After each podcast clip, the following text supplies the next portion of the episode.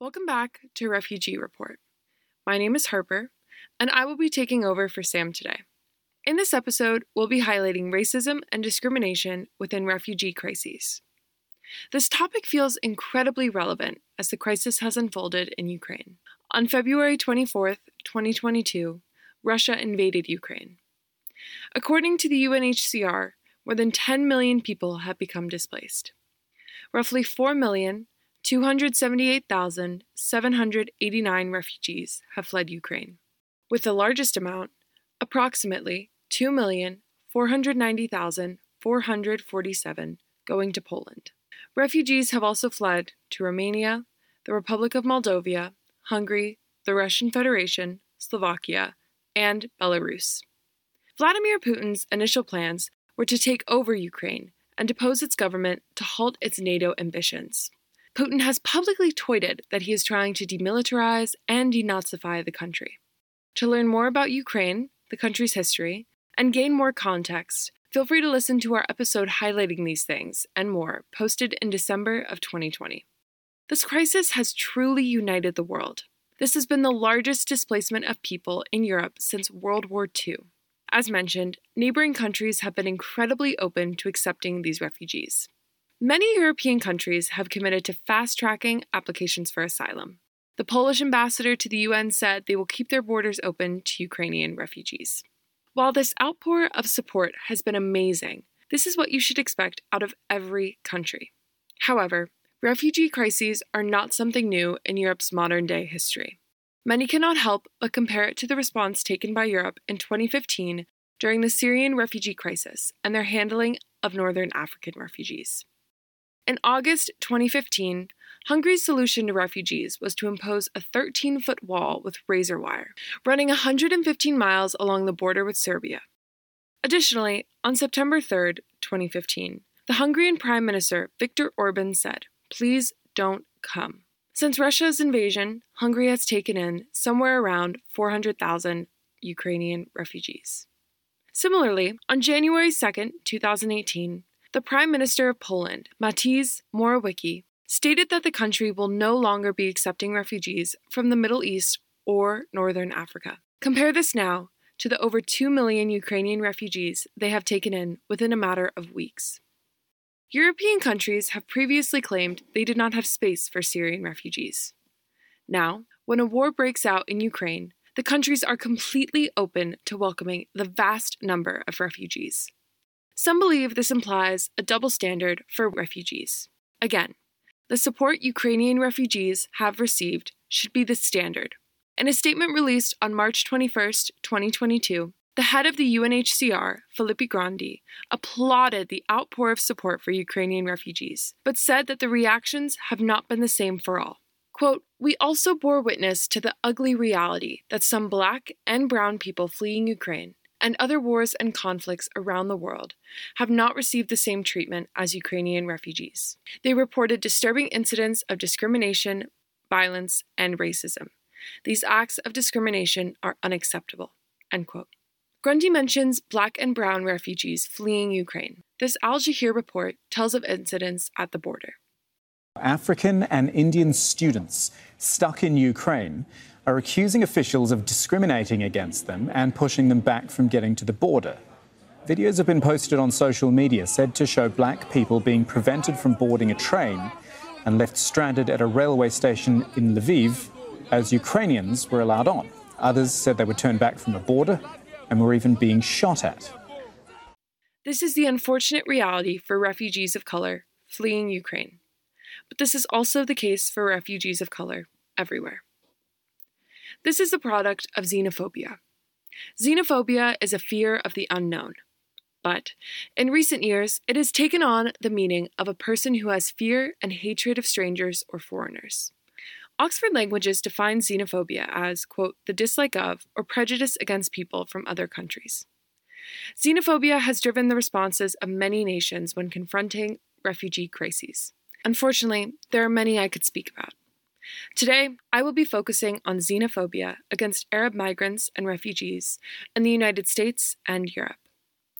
Grantmakers concerned with immigrants and refugees, or GCIR, created a report that found during the first week after 9 11, there were 645 incidents of bias and hate against Americans perceived to be of Middle Eastern or South Asian descent. Even after 20 years, hate crimes have remained above pre 9 11 statistics. Marissa Tirona wrote a piece for GCIR highlighting the ways in which the United States has used national security to create justifications for the surveillance, detainment, deportation, and incarceration of Black, Arab, Middle Eastern, Muslim, South Asian, and other immigrant communities.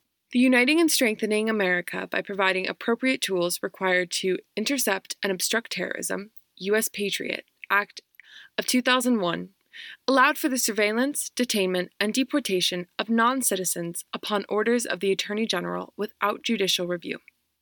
The National Security Entry Exit Registration System created a special registry targeting Muslim men and boys, which registered over 80,000 individuals, deported over 13,000, and did not result in a single terrorism conviction. These legal justifications were greatly enhanced with the introduction of a series of, quote, Muslim bans, end quote, under the Trump administration.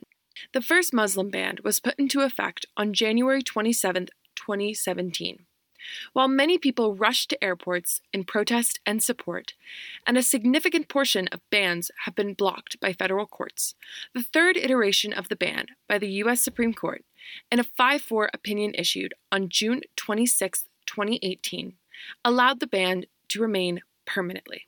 These bans have been coupled with more anti Muslim immigration policies. On March 27, 2017, the U.S. Secretary of State called for more extreme vetting, and on May 23, 2017, the Office of Management and Budget approved the discretionary use of, quote, extreme vetting and, quote, questions. This included inquiries into social media accounts and extensive biographical and travel information from the last 15 years. More examples include the slashing of annual refugee admissions in September of 2017. Also, the ending of temporary status for refugees from Sudan, and further limitations for refugees from Syria, Yemen, and Somalia.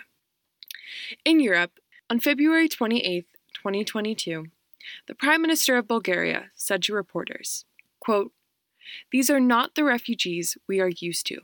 These people are Europeans. These people are intelligent. They are educated people. This is not the refugee wave we have been used to people we are not sure about their identity, people with unclear pasts, who could have been even terrorists. In other words, there is not a single European country now which is afraid of the current wave of refugees. The Hungarian Prime Minister Viktor Orban made two comments only three months apart from one another. First, quote, we aren't going to let anyone in, end quote. The second, quote, we're letting everyone in, end quote. The first comment was made in December 2021, addressing migrants and refugees from the Middle East. The second was made during the first week of Russia's invasion of Ukraine. It is not only politicians making comments like this. Many reporters are being criticized for their coverage of the refugee crisis.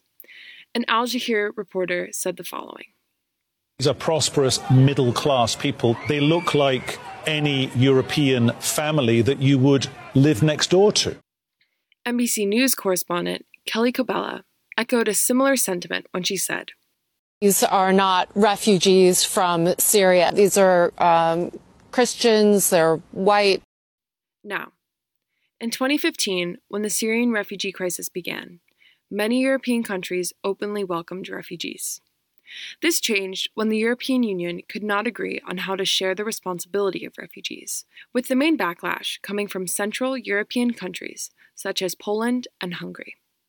Because of this, European countries began tightening their immigration and asylum policies. The EU has been criticized for paying Libya to intercept refugees in the Mediterranean, often returning them to abusive and deadly camps. Lina Karamanidou, an independent migration and asylum researcher in Greece, wrote on Twitter, quote, there's no way to avoid questions around the deeply embedded racism of European migration policies when we see how different the reactions of national governments and EU elites are to the people trying to reach Europe. Hungarian Prime Minister Viktor Orban believes in tough immigration policies to preserve the culture and ethnicity. This means that someone of a different race or religion cannot be welcomed. Some members of Poland's Conservative Party have echoed this rhetoric. So, Ukrainian refugees who share historical and cultural ties with neighboring countries have been easily accepted by them. Again, the support that Ukrainian refugees are receiving is incredible. It is a touching display of empathy for refugees.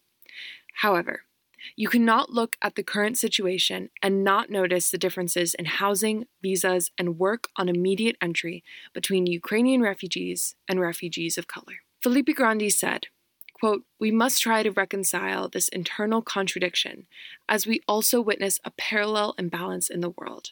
Unquote. He continues to say, quote, We need to ensure that global responsibility sharing is strengthened for all refugees, no matter where they come from. Anyone can be a refugee. It is the world's responsibility to ensure that a refugee's race, ethnicity, or religion does not hinder their ability to receive aid. To learn more about the particular crises and the global responses to them, feel free to listen to our other podcasts. A wonderful organization that works, quote, to defend the rights of immigrants and refugees, empower individuals, families, and communities, and advocate for liberty and justice, end quote, is RAICES, which stands for the Refugee and Immigrant Center for Education and Legal Services. They work to provide immigrants and refugees free and low cost legal and social services and they have an advocacy group working to change the narrative around immigration in America. Their link will be in the description of this episode. While we do recommend this organization, it is important that you do your own research before spending your own money. That concludes this episode of the Refugee Report. If you enjoy the podcast, please subscribe and share it with a friend. Follow our Instagram at WartimeAid for more refugee information. Tune in next time to learn about the humanitarian crisis in Israel and Palestine. As always, thank you for listening.